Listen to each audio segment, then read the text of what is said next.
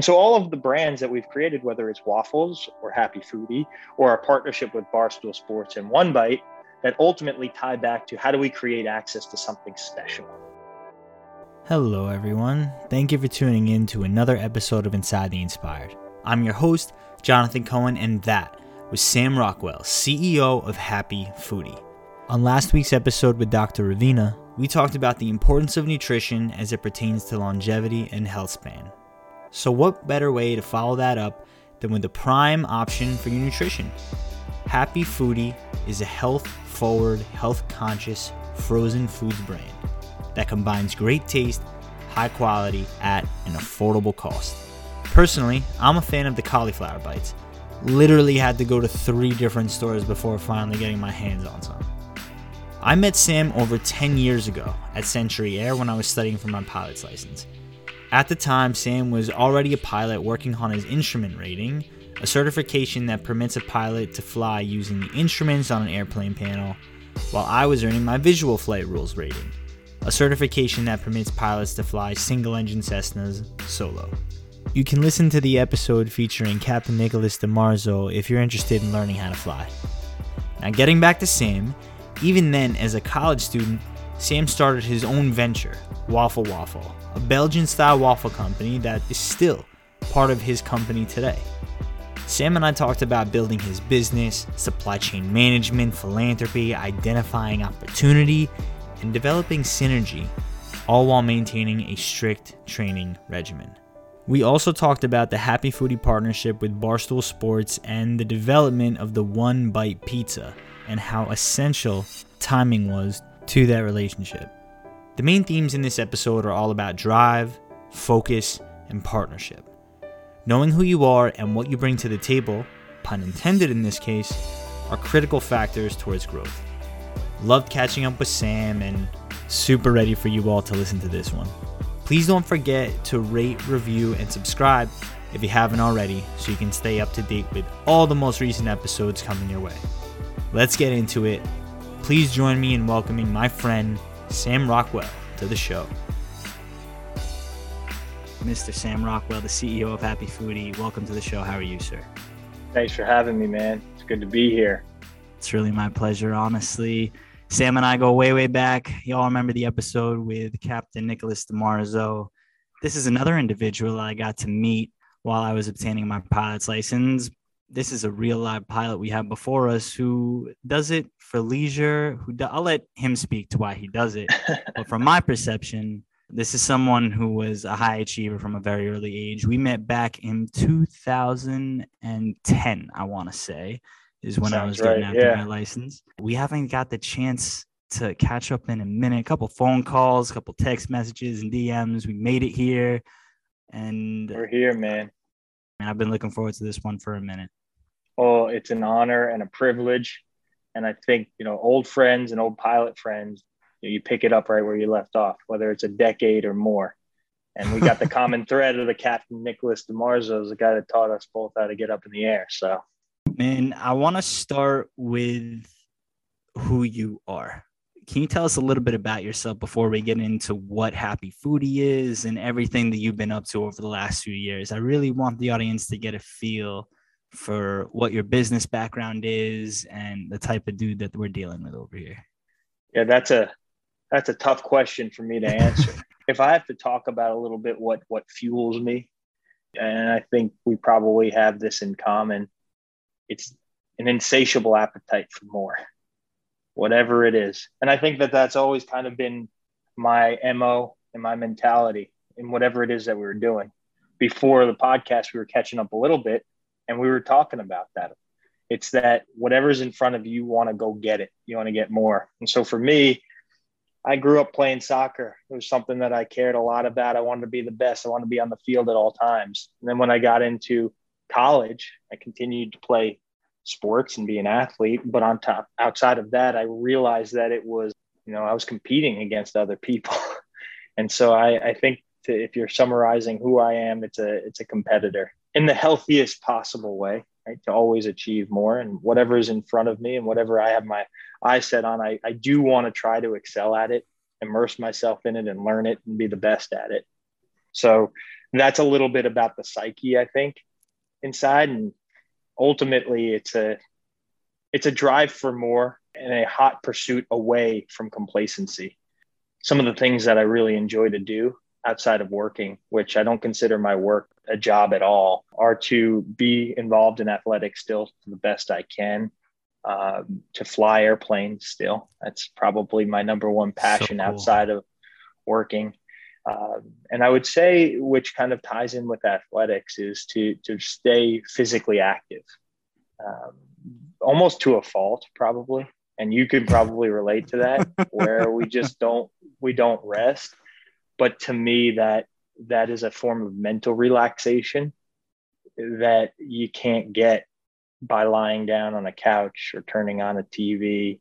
It's just something that uh, you, I feel like you have to experience it in order to really understand it. So who do I who am I? I think that kind of summarizes it. Things that I enjoy to do, which happen to be around what I work on, is eat. I love going oh, yeah. going out and having good meals, right? I work really hard so that I can enjoy a good meal with good people. I don't really care about going out and all that stuff, but to eat something that tastes really good and have a great enriching conversation, get to know other people, those are the things that I like value in life, in addition to my my family. Right? It's always best when you can do those things with your family. Go flying with your family, eat dinner with your family. That's me in a nutshell. Outside of work, which the reality is, is that my career and my personal life have merged into one, and I'm not ashamed of it at all. My business is me, and I am my business although the business is bigger than me, which we'll probably get into. I eat, sleep, and breathe it. And it's something that I am motivated by, and there are no work hours too. Sam, I remember when I saw you at Century Air. You were ahead of me in terms of where you were at in your pilot's career you were getting your instrument. Correct. Right? Yep. You got a great memory. Was just like, and I was just getting my feet under me, or I guess the wheels under me, the wings under me, whatever metaphor we yeah. want to use. And we'll say getting off the ground. Getting off the ground. Thank you. And to see someone who was established already in terms of college, I was just coming out of the military in Israel and I go right into working for the Nets and then I go right into getting my pilot's license all before college. And I saw this young collegiate athlete, high achiever who also was running his own business. Waffle Waffle, if I remember yeah, correctly. You got it. You got it. and I was like, this guy's up to a lot of stuff. Man, that's so cool. I really want to be up to a lot of stuff when I can finally figure out what that means to me. That's where my head was at at the time. Obviously, now when I assess it, it's way different. But at a critical point in my life, you were a really solid role model in a way that maybe you didn't realize to your credit. And before we get into all that, this conversation I'm sure is going to take on a life of its own. What is Waffle Waffle? Because I know it's still part of the character and essence of what mm-hmm. you do today with Happi Foodi and how did that flow in to what Happi Foodi is today? So I started Waffle Waffle when I was in college and I saw a guy selling Belgian waffles on the base of the ski mountain. And as I opened up this podcast, who am I and what do I enjoy doing? One of those things is eating. I have a sweet tooth. And when you see 30 people, 40 people lined up on the base of a ski mountain where the temperature is 20 degrees. So there's more people on lines than there are degrees temperature. As a consumer, you're like, what's happening here? Waiting online in sub freezing temperatures. Little did I know that it would change my life, but it but it did. It was 2009, 2010, close to around when we met, and you're in the height of a recession. And I was an undergraduate business student, which that teaches you how to read that doesn't teach you how to understand. But in order to understand, you have to learn how to read first. And I was thinking to myself, man, I don't want to try and impress a recruiter or impress a huge Fortune 500 company for an opportunity to get my foot in the door. Well, I'd bet on myself every day. If I'm going to bet on myself, I'd rather build a floor, not a ceiling. And so not knowing what my passion was. I didn't, right? I liked eating things. I liked the taste of these waffles. They were great and they still are. Said to myself, this is the time. And you can probably relate to this too. I have a very supportive family. Jumping into business is not something that you can just do unless you're fully and emotionally ready for it. Because if you put half of it in, you get none of it out. And that's what I learned. Right. So if I had to go out and get a job, which again, I'm very, very fortunate that I had the emotional and honestly financial support of my family. And it wasn't the financial support in the sense of necessarily writing checks for the business, it was the financial support in that I knew I'd have a roof over my head and food on the table every day. So knowing that I had those basic fundamental needs fulfilled, fortunately, I could put everything in my in my heart into what I was doing. Uh, withstand the ebbs and flows. That that was our, that was my investment. My investment was sweat. People come to you and sometimes say, "Well, how do you start a business?" Well, you got to make an investment. If it's either money to get yourself off the ground by paying for marketing and production and all that stuff, or it's sweat. It's your time. It's your energy. It's lessons of running into walls and figuring out that that wasn't the right way to go so waffle waffle was a Belgian or is a Belgian style waffle with an American twist. As that evolved and the business grew, it turned into way more than just a waffle business. And what we realized is that if you try to be everything to everyone, you ultimately are nothing to no one.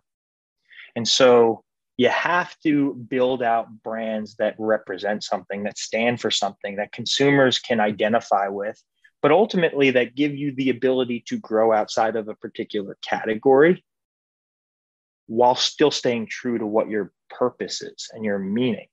And so when it came to waffles, our abilities, our capabilities, our opportunities expanded way beyond the waffle iron as we immersed ourselves in the business world and ultimately, we had to embrace this idea that we are not a waffle business. We're not just a meals business. We are a business about building out uh, food products for consumers that are unique, special, but most importantly, that provide accessibility to something that most consumers don't normally have. So, Happi Foodi is about access to great food that's better for you. So how do you have indulgent type of foods without compromising your lifestyle diet, whether it's gluten free or plant based or keto, so on and so forth, right?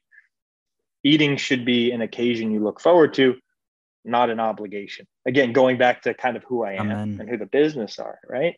It's like I'm eating breakfast talking about what we're going to have for dinner. If I'm on the keto diet, if I'm plant based, if I'm gluten free, if I'm some sort of lifestyle diet. Well, it shouldn't be, well, I've got to eat at 7 p.m. because I need to get a certain amount of calories, protein, etc. And and it doesn't taste good, but it's just part of my day. It should be something we look forward to.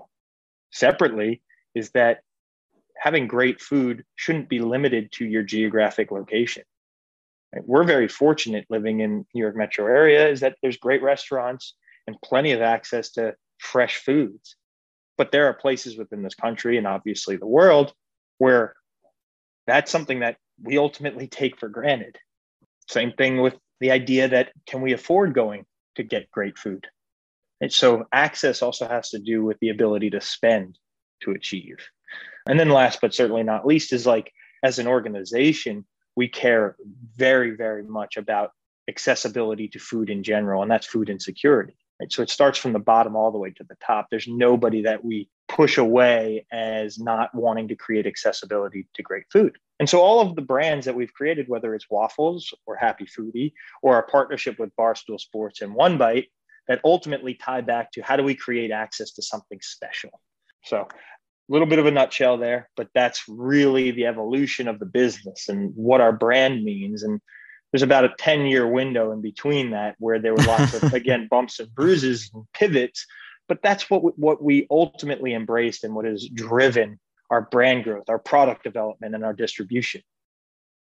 How do you find that the evolution of your product and brand has impacted not only you but the consumer because you went into a lot of different aspects of what initially started out as this ideal you had in college and you realized it was much bigger than you initially mm-hmm. thought.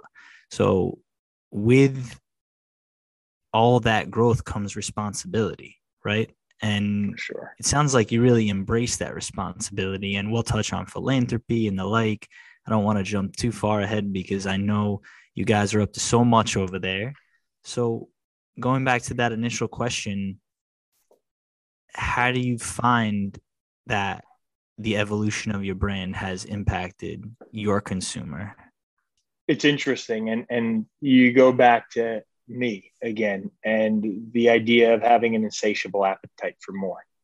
It's really hard to look back and say, wow, we've, we've made it or we did a good job or anything like that. Cause I'm looking ahead to where I want to go, which is more and having a greater impact on the consumer. So it takes some of these conversations sometimes to stop, take a step to the side, look back and say, oh, we have ultimately made some impact on some people. But when I look to the other side, I say, well, we haven't made enough of an impact on enough people. What I very much care about, and I think what's driven this journey with the consumers, with our customers, our customers are retailers. The consumers are the, the people that go into the stores and actually buy our products. Is I think that there's this in, I, I hope that we're seen as a good partner, a good partner to the community, a good partner to our customers. Why? Because I believe wholeheartedly in business, there are opportunities for everybody to win. And that's synergy right? Where one plus one doesn't actually equal two, it equals greater than those parts. And I think that's what you can ultimately do by having a brand that stands for something, a brand that has a philanthropic, call it desire, because philanthropy comes with higher degrees of success. To me, while we try to do a lot in our community, while we try to help fight food insecurity, we don't do enough I want to do more. We do what we can. And I hope that what we can do later on is greater than what we are doing now. I mean, at the end of the day, I hope we're seen as a partner. And I see us as a company as being a partner that is fast, but responsible and also flexible. If you don't bend, you break. And we're playing in a world with lots of big consumer product companies. And I can name them, right? we know who they are General Mills, Kellogg's, Nestle's, Conagra, you name them, they're these giant behemoths that have been around for decades, if not centuries, and they move slowly, right? They are the uh, call it the 747 trying to make a steep turn. It's just mm-hmm. we're in the Cessna 172 and we're going to zip around. That's the one advantage of the 172 over the over the 747 is that we're able to again, be flexible, be relatively fast. And we've been very fortunate enough to build up enough infrastructure so that we could support partnerships with larger retailers and actually endeavor on bigger projects. And that's kind of what our sweet spot is. So hopefully that answers the question about who we are to our customer, who we are to the consumer. Something that really frustrates me about the food industry in general is that there's this underrated component of consumers feeling shame and you alluded to it when you talked about all the different competitors that are in the market.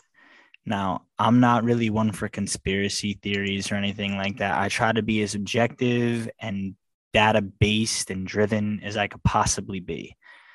But when it comes to the physiological and scientific aspect, I think that there's an overwhelming amount of data that supports the premise foods are chemically engineered to make our palates crave things that we don't even realize we crave.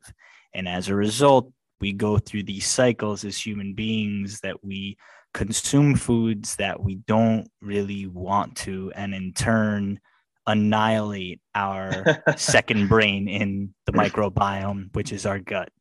Yep. So I know that having personally sought out the Happi Foodi brand before this podcast and independent of our friendship. We went to like three to four different Walmarts before we finally were able to find cauliflower bites by yeah. Happi Foodi. Those and, and those deserve greater recognition and more distribution. I will be very clear. Um, they're only in about half of the Walmart stores. So to me, I don't think they get enough credit, but Hopefully They're you can so attest. good. Yeah, they were I really good. definitely can. I messaged you right after. I was like, man, Yeah. these are fire. We used them for the Super Bowl and made the party, honestly. Indulgence without compromise. That's the idea, right? So going back to that initial point, because this honestly makes me lose sleep, not because of the sugar I'm eating late at night. I try to be better about that, but because I'm not good at that. of but because of this reality that it's not that we're not in control it's that our willpower is scientifically diluted. And i feel like your brand without overextending myself gives us some of that power back in a way. So can you talk a little bit about that relative to your competitors? Yeah, look, f- for us, there is focus on ingredients. There is a very deliberate process of thinking about how we can make things taste great while not, again, using inferior quality ingredients and trying to be health forward. We'll put it that way. We almost named our brand when I was thinking through brands and what we care about transparency which would have been a terrible brand name, but it's something that I care about because there shouldn't, what you see is what you get. Now, what we say is there's no surprises, just smiles. That's Happi Foodi, right? Mhm. There's a really big focus on that. The challenge that we have in this industry is cost. We are conditioned as consumers, and I'm guilty of it, to shop by price sometimes. But the reality is, cost is what you pay, value is what you get. And I believe if we work collectively, that's a very broad and vague statement, but if we work collectively to inform consumers of what they are in fact consuming, that there will be a higher value placed on ingredients versus cost. So it is a challenge that we face in this world, especially playing with the big boys, because the big boys find ways to strip cost out. And usually there's a direct correlation between cost and the quality of ingredients. And so, yeah, you can go get a meal that is manufactured by one of the bigger consumer product companies for a very, very low cost, but you're not going to get much nutritional value out of it. It may not have great taste. The taste may be a manufactured flavor. And for us, you're going to get quality ingredients. The, the reality is, is that there's a slight premium to that from a cost standpoint because we're focusing on the things that are going to enrich your body and make the experience better versus just getting what they call opening price point, an OPP item out there. So it's like if you're if you're shopping the price tags, this is what you're going to buy. But a lot of it now is layered in with the challenge of marketing and getting your voice out there. The big boys spend so much money on media. So when you turn on the TV or when you're scrolling through even Instagram, their wallets are big and they like to push around the small guys. So part of our job is how can we spend so that we can outmaneuver the big guys because we're not going to outspend them. Mhm. We have to be precise, tactical, think about ways around it, be creative, partner with companies like Barstool Sports to try and reach captive audiences and say, wait a minute, we're not a big CPG. A Barstool, for example, is not a big CPG. They have a reach, we have an infrastructure. If we bring it together and create consumer products that mean something, now all of a sudden you're impactful. And together, that synergy, you're greater than the sum of those parts ultimately. That's literally where I'm trying to go with almost anything I do. It's spreading the message, the awareness, and providing the tools to people to be able to feel like they have a bit more control and give themselves a bit more credit when they're making certain decisions, like what they put in their body. Yeah. Because it's all about what you can control and when something like food is that we all love and indulge, like we've been talking Mhm. about this whole time, and we'll continue to talk about, having been on the other side where I feel like I don't have a say in Yeah. what I am doing, and my hands and my mouth are just doing their own thing, I'm always trying to take my power back, whether it's through literature or training or work. There's always some yep. layer of trying to build that foundation, like you said, that ground floor. So I'm sure you face a lot of, you know, you're talking about ingredients. I'm sure you faced a lot of supply chain issues just based on everything yeah, that was oh, going yeah. on in the pandemic. And I want to talk a little bit about that.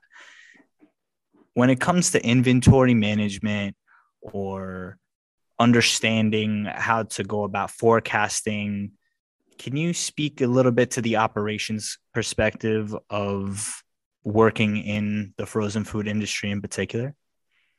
Yeah, this is something that I learned through the school of hard knocks. And in business school, at least in undergraduate business school, and I imagine as well in graduate uh, business school, is there is a focus on the P&L. There's a focus on the balance sheet. But by and that this is what I mean by learning how to read, not how to understand. But in very seldom cases do they show how they interact and how a healthy balance sheet and a healthy what a healthy balance sheet is and what a healthy P&L. You have a healthy P&L and a terrible balance sheet. Take all your cash, dump it into inventory. Great. Our cost of goods went way down. Why? Because we produced a ton of whatever it is of Spacely sprockets. So our cost per sprocket is really low. We're just sitting on 10 years worth of inventory and we have no cash. Mm-hmm. So the reality is is that there's this very fine balance between proper inventory management proper cost of goods. And that is all overlaid by forecasting right? If you could dial in your forecasting you could be sharp. But how do you dial in forecasting for products that are new and innovative and incremental? That's there is the art of trying to ebb and flow through it. And you you layer in the idea that i brought up earlier of being a partner. Well, now you have to try and be partners with the customer, meaning the retailer, so that you can hopefully work together and align on expectations. How many stores are you going to be in? What kind of what kind of promotional strategy are they going to help you to execute? Are you going to be on end caps? That helps you to refine your forecasting, understand what the consumption will be, and make calculated uh, decisions on investment into inventory. And early on, for us, we looked at it a couple different ways. Not having the breadth of my experience is limited to today. I want to try and surround myself now with people whose yesterdays are my tomorrows.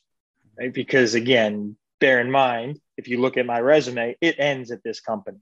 So I haven't gone through a lot of different things, but what we have to try and do is understand that relationship between the P&L and the balance sheet always. And anybody that comes into our company, we hope has breadth of experience that is greater than our own, but we have to always remind of that relationship, one, and two, of how he or she or they, meaning that department, affect the other departments and affect those two financials. Very, very high level there of the things that we have to do. Early on, as a perfect example and a story of this, is when it came to manufacturing meals. You could source a finished good, right? Provide a spec where they get, the, meaning the manufacturer or the plant will go and procure the chicken, the rice, the beans, the cheese, all of those things into a finished good. Now, of course, there's margin on anything that anyone touches in business. So what we said is, you know what? We're going to go procure the chicken, the rice, the beans, the everything, and we're just going to pay a conversion fee for actually putting it together. Our costs of goods were right in line with where we needed it to be. But the reality is, is that now we're buying a year's worth of chicken, a year's worth of, of beans, a year's worth of cheese. And so while our P&L was healthy, you have an effect on your balance sheet and that's one of those hard lessons of how do you start to walk the line and manage things? Well, volume tends to solve a lot of those issues. But as we grew and we matured, we became more aware of the needs on the customer end in order to bring things to life. Talk about partnership, right? We can't create an item for a retailer on 100 stores. 100 stores is a lot, but it's not for innovation right? we will partner with 100 store chains all the time, but our partnership and collaboration comes in the form of programs, merchandising, not creation of products. And then we'll partner with retailers and create products when there's 4,000 stores because the juice is worth the squeeze. But that's part of that lesson of how you actually can manage inventory to bring things to life.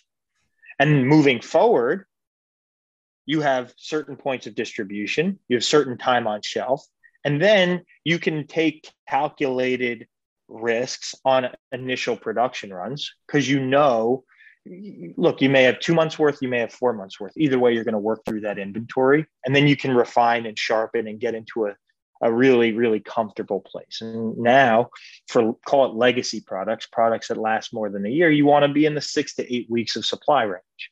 That gives you enough to withstand like surges as well as um, it doesn't give you too much that you're tying up all your all of your working capital into inventory. But as a growing business, working capital is your blood. It's literally your blood.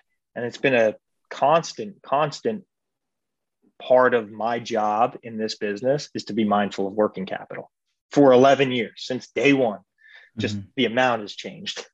Um, and so if you if you go heavy in inventory, your job gets a lot harder in terms of trying to find working capital. It's pretty wild to see the scale of what you've been able to accomplish over the last 11 years because what started as motivation based off of a line on a mountain yeah. in the cold you're now talking about servicing how many different states we're in every single state we're partnered with a, a host of different retailers, but you can get Happi Foodi products within a 15 minute drive, basically for 95% of the country. So I want to say your local grocery store, but local may be outside of 10 minutes, inside of 15. You talked about partnerships. You're wearing the Barstool sports shirt, the Happi Foodi brand on the sleeve. Anybody else could get a brand. Not exactly. Yeah, uh. When you're seeking out a partnership that may be just outside the bounds of where you think you're at, how do you go about leveraging that inexperience to then parlay it into something greater? What I've learned through this journey which I'm not done learning, but what I've learned through this journey we never are. It, yeah, right.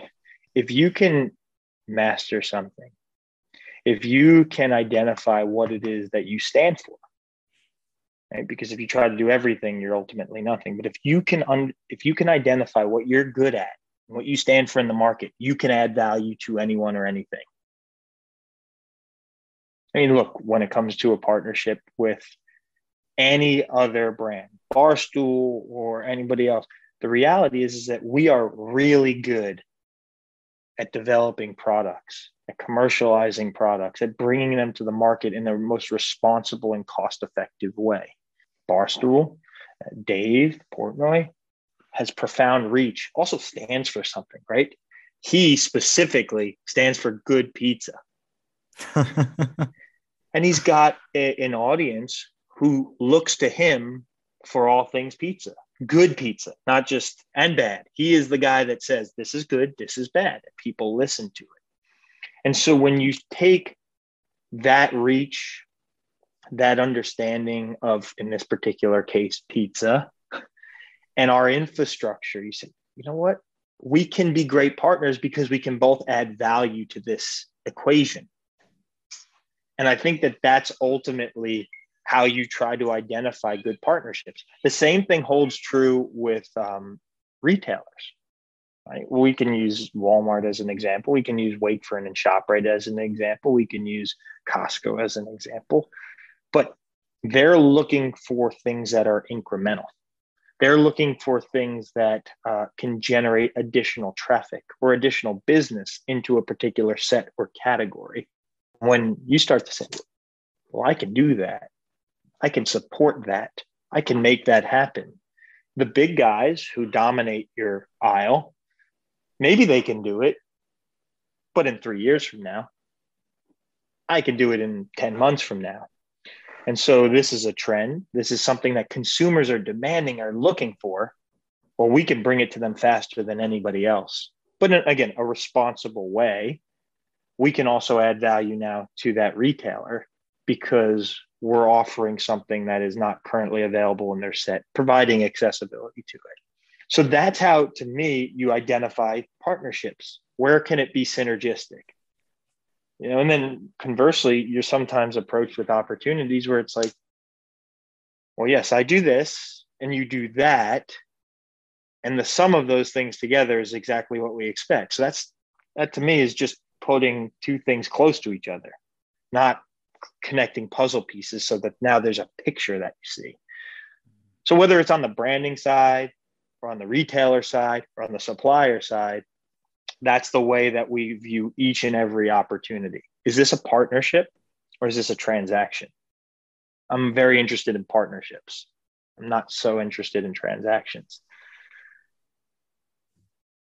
Was there something in particular about this opportunity that you found was we can't miss this. We got to strike now. And was it you who saw it, or was it someone in your business that saw it? And how did you go about the execution of that strategy? Well, I think that we all play roles within our business. So if everybody plays their role, it shapes opportunities and ultimately brings them to fruition. The nutshell version of it is that we're talking about the growth in a very exponential and rapid way of social media.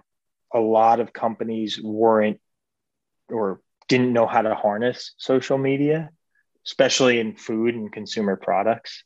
And now we're going back like just prior to the pandemic. And prior to the pandemic, our team, because I'll just talk about the company as a whole, saw an opportunity to say, wait a minute, consumer product with this emerging platform or series of platforms for spreading a message and ultimately enticing consumers to act in whatever way that is. Now, can I go out and create content on my own and get millions of followers? Probably not. Maybe. I'm not, I hmm. guess I'm not that entertaining, but ultimately, no. So, who can we partner with to bring products together and what's authentic? Well, I was a, I was and still a fan of Dave's content and watching the pizza reviews. Growing up in northern New Jersey, there's a lot of good pizza places around, and might as well look to the pizza king, if you will, to see what's best, where I should go. And from there, it turned into a we have the capabilities infrastructure to support frozen foods and ultimately how do we bring this guy access to these great places to the masses to oklahoma to tennessee to places outside of a stone's throw away. Because the reality is is that if you want to go to john's of bleecker street you got to fly to new york or you can go on goldbelly maybe and buy two pizzas for $150 not accessible. so it was an interesting time pre-pandemic as you start to see all of these things then you start to look at category trends and data. Frozen foods specifically frozen pizza starting to grow as people become more aware that wait a minute there's a stigma in frozen. You actually don't need to put preservatives in frozen food to preserve them because that's what the freezer does. So there can be a better quality of ingredient in the food that we eat. So you take all of these things, you say opportunities here. How do we reach somebody like Dave Portnoy? How do we work with a barstool of the world who's growing? And that's where you have to try and get creative and scrappy to stand out. But then you have some serendipity because of timing. And because a guy like Dave never really reviewed or looked into frozen pizza, but a global pandemic hit and forced everybody into the freezer because everybody was staying home, including Dave. And so instead of going to pizzerias and making reviews, he was actually reviewing frozen pizzas. And so here's where the serendipity plays in is we start we approach them just prior to the pandemic on the opportunity for frozen food, specifically frozen pizza. And a handful of weeks later, he's forced to take a deep dive into that category because of the world outside our walls. And when you take that as well as our approach towards it, they come together at a very serendipitous point in time. And to me, my dad's a big mentor to me, and he gives me these little one liners. One of the things he said, which was this was before Barstool, but with rapid change, because think about it when this pandemic hit and everybody had to go home and quarantine and stay inside, the world changed in one week, equivalent to what I would say is five years consumer trends, where we're looking, how we're shopping overnight on a dime. Big boys can't change. We can change. And so we were able to fortify this partnership in a short period of time and take advantage of increased traffic in a category, as well as a combination where we're home, everybody's home. So what do you do? Yeah, you could turn on the TV and watch news, which was pretty morbid and depressing. Or you could go on your phones and get in, get involved in social media tiktok instagram youtube facebook. And now we try to take this this like emerging new trend of reaching people through social media and combine it with consumer products barstool one bite dave perfect partnership we're fast we're flexible we're we care about partnership let's go full steam ahead that's such a cool story, man. This entire time, the way you've been talking, there's an immense passion behind it. And I'm sure you get that all the time. But I got to know you at an early time in my life where I was extremely malleable and yeah. it was easy for me to be receptive to information and and good influence and to see how it's chan- how you have channeled it and put it into synergy, opportunity, and leadership. There's also another aspect that I think you deserve some credit for, and that's the philanthropic side. You talked about food insecurity, something that I can relate to and that I'll share very quickly before we get into the foodie fund and everything. One in six Americans. One in six Americans is food insecure. And that is actually a statistic that inspired me two years ago when I did a challenge, I should say a virtual fundraiser. I did a thousand push-ups in an hour and donated. I don't even know how that's possible. it's possible. It's possible.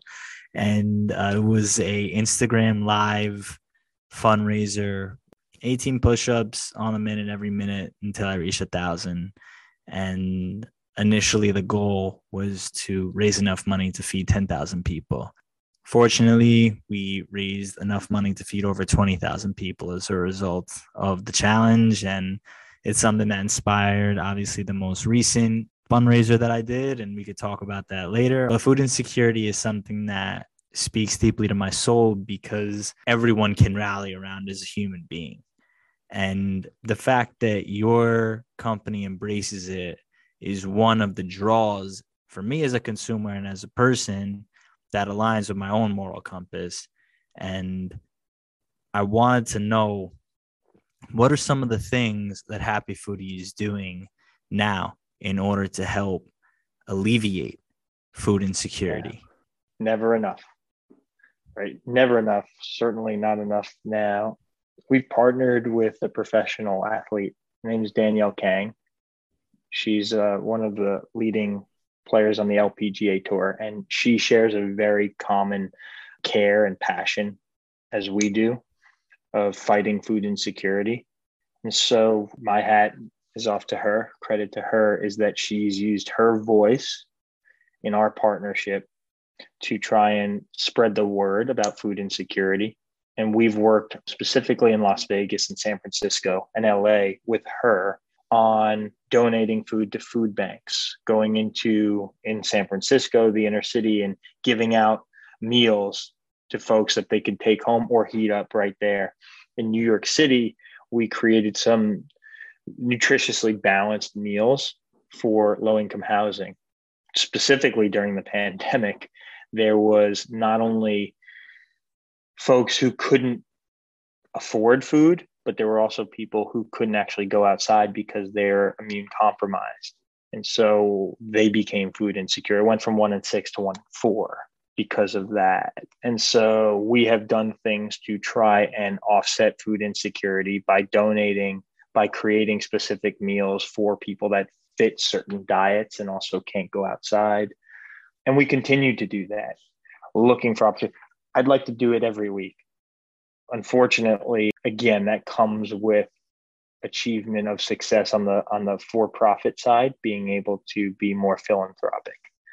So that'll be something that we continue to commit to. That as we grow as a for-profit business, we will continue to grow as a philanthropic, hopefully, organization as well. As I said recently in the 50 mile run that I just did, where we raised over $15,000 towards curing Alzheimer's, when you give, it makes more room for more yeah. money to come into your own pocket when we started uh, our business and we started this journey, like I'll be honest with you, I liked the taste of the waffles and I wanted to make some money.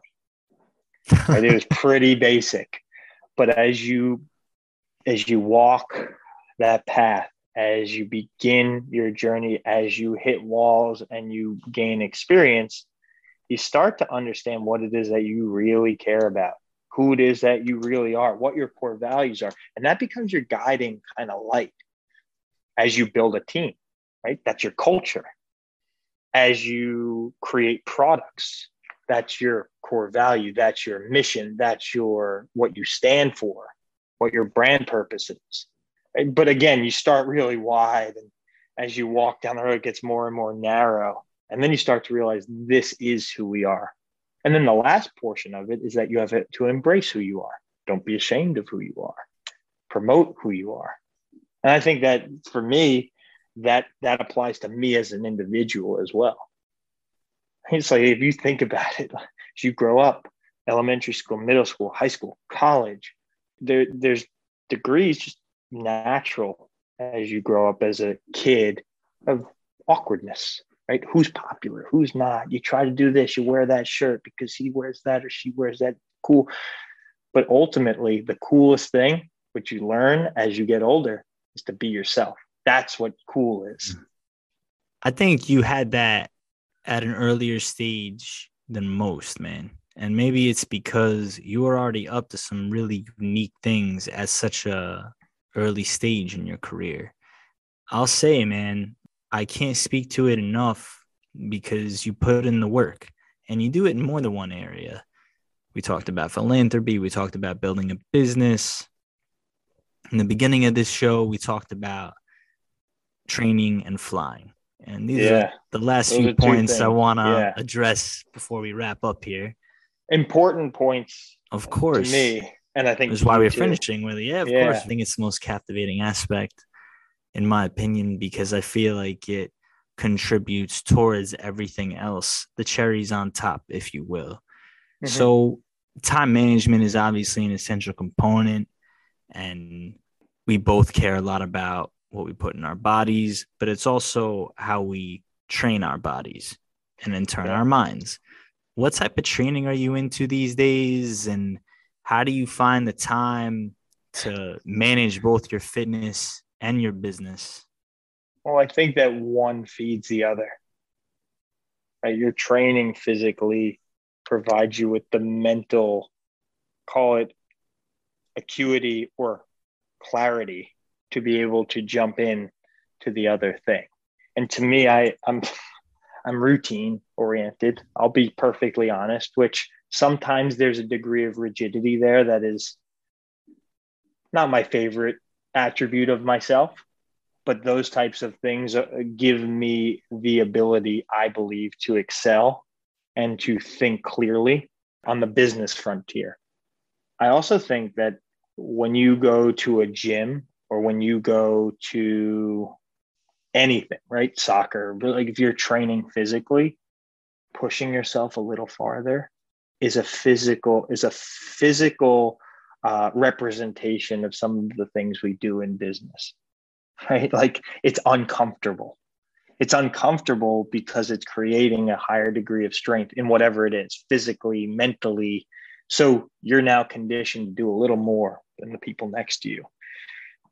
A little crazy, but at the same time, to me, it's preparing for real life that's going to be really hard.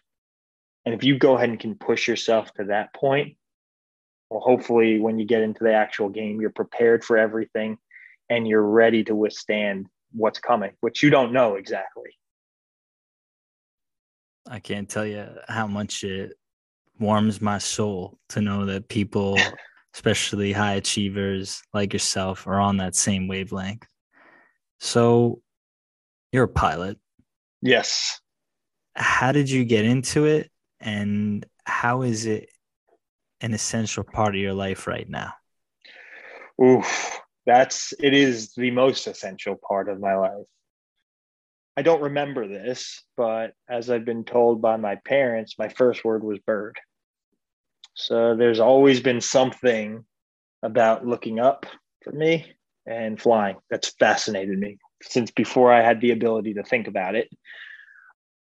My enthusiasm and passion for aviation was literally as long as I can actually remember.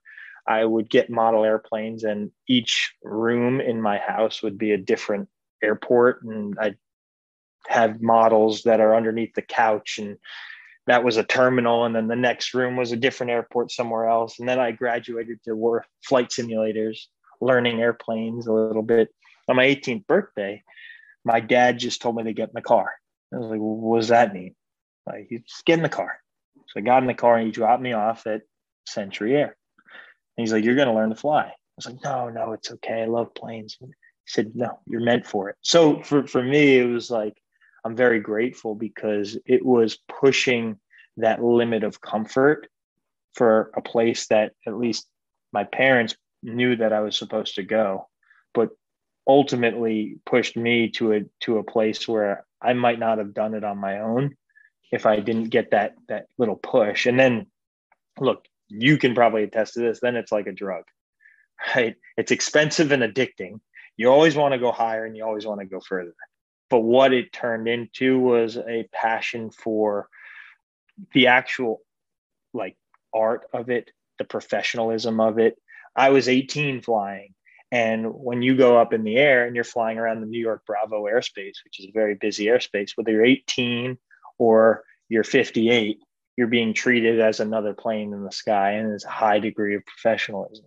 And I kind of love that. I also love the idea of saying, I can go from here to somewhere far away in a very short period of time. So you want to talk about time management. I started to see the efficiencies, at least from a time standpoint, not necessarily from a dollar standpoint, of being able to get places quickly and maximize your day. But most importantly, what I what I really loved about flying is that it was an outlet. There is no ability at that, you know, now there's Wi-Fi in certain planes and stuff like that, but your phone goes away and you have to focus on what's happening in front of you and where you're going. And everything comes back to like this metaphor of business because I tend to apply the things I love in my life to business. And that's what I was talking about, about how they kind of intertwine. But I always describe business as flying. You have a scan of where you are right now, and then you have to peek up to where you're going later. And it's the art of the down, up, down, up, up, down to say we're good right now. Everything's safe. And where are we going? Well, there's a storm over there and there's clear skies over there. So we're going to take a slight turn to the right. And while that turn to the right may not be felt if you were looking inside the cockpit right now, if you look out, it's like, oh, we're going to a better place or to a higher altitude or whatever. Um, so that was something that I've always really, really enjoyed. Again, the pre- professionalism and similar to working out, the mental outlet that it does provide, even though you can't be uh, mentally turned off when you're flying. I talked about the influence that you had on me at an early stage a couple times throughout this podcast. If you had to offer some words of wisdom to aspiring entrepreneurs as they look so, towards building their careers. Yeah, it's awesome. The, the easy thing to say which is ironic. What I'm going to say is that if it were easy, everyone would do it. But what's more important, so understand that going in, there's your prerequisite. Ain't going to be easy. But when you're in it, there's ups and downs by the hour, by the minute, sometimes by the day, other times by the week. You're going to have highs, you're going to have lows. And the key is to withstand the lows because it's really easy to give up. That's the easiest thing in the world to do. I'm done.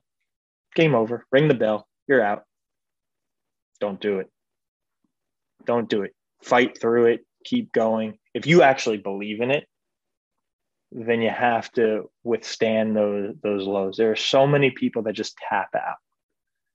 And there was moments where I thought about it, right? But you just you have to keep fighting. Don't ever give up. I give every single person that comes into our company a picture of a frog in a bird's mouth and the frog is grabbing the throat of the bird and it says don't ever give up because to me i will be the frog far more times than will be the bird and i will never ever give up and so even when you think the odds are against you you just got to keep going that, that, there's a lot of advice but that's the one that i think is the most important as we conclude and we wrap up this phenomenal episode that truly I learned a lot. I know the audience will have taken a lot out of it.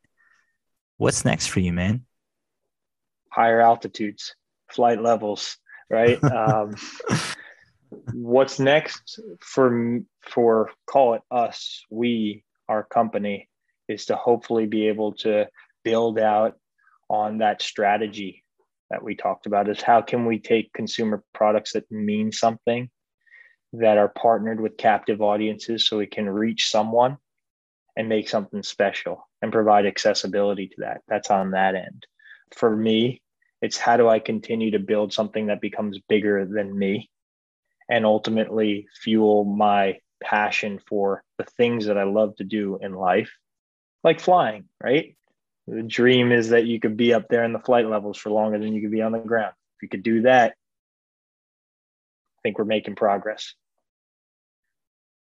Ladies and gentlemen, Mr. Sam Rockwell, CEO of Happi Foodi. Thank you for Thank coming you. on the show, man. I appreciate your time, your effort. I'm excited man. for everything headed Thank your you. way. Please let everyone know where they can find you. Well, Walmart's the safe bet right now, as well as ShopRite if you're in the Northeast and Fresh Direct, but happifoodi.com. And John, thanks, man.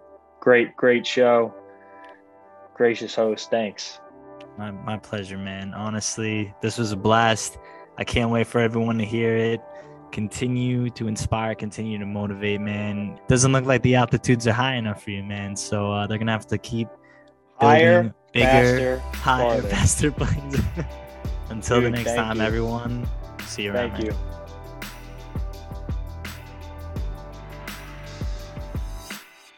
Thank you for tuning in to another episode of Inside the Inspired. You can follow Happi Foodi on Instagram at Happi Foodi. Identifying opportunity is something I talk a lot about on this show. Whether it's through relationships or synergy or learning what not to do, success is relative. However, you define your success, of course, is up to you. My hope is that these stories, lessons, questions, and values create a shared space where we can all grow and get better together. If there's a topic that you want me to cover, please feel free to reach out to me on Instagram at Inside the Inspired. Well, that's all for this episode, so until the next one, stay safe, stay strong, stay mindful.